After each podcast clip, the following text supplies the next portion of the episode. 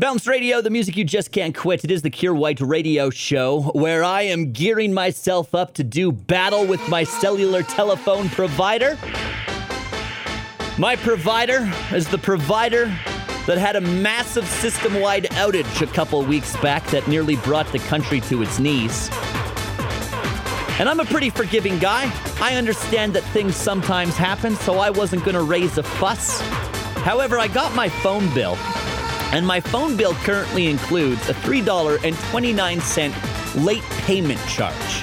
Now, here's the thing I paid my phone bill on time on the Friday that this provider had a massive nationwide outage. I called customer service earlier today. I was like, hey, uh, can I get this uh, service charge removed, please? I paid my bill on time. And they were like, yeah, but it didn't report to our system till the Monday. And I said to them, yeah, but it didn't report to your system till Monday because your system was down nationwide for the entire weekend. And they're like, yeah, but didn't report to the system till Monday, so you have to pay the overage charge.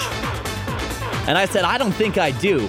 I think you should remove the o- out- overage charge. And they were like, yeah, but it didn't report it till Monday.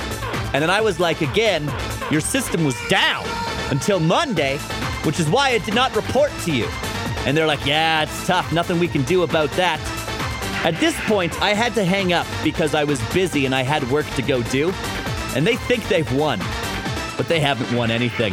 What they don't realize is I'm just biding my time. I'm gonna get off work this evening and I'm gonna call them again. I'm gonna say, hey, it's me again.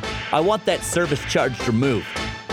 And if they still say no, I'll be taking in my friend Pat, the single greatest man when it comes to bringing customer service to their knees. Do you guys wanna talk to Pat? Do you want to talk to Pat? Or do you want to do the right thing and remove this bogus charge from my bill? Bounce Radio.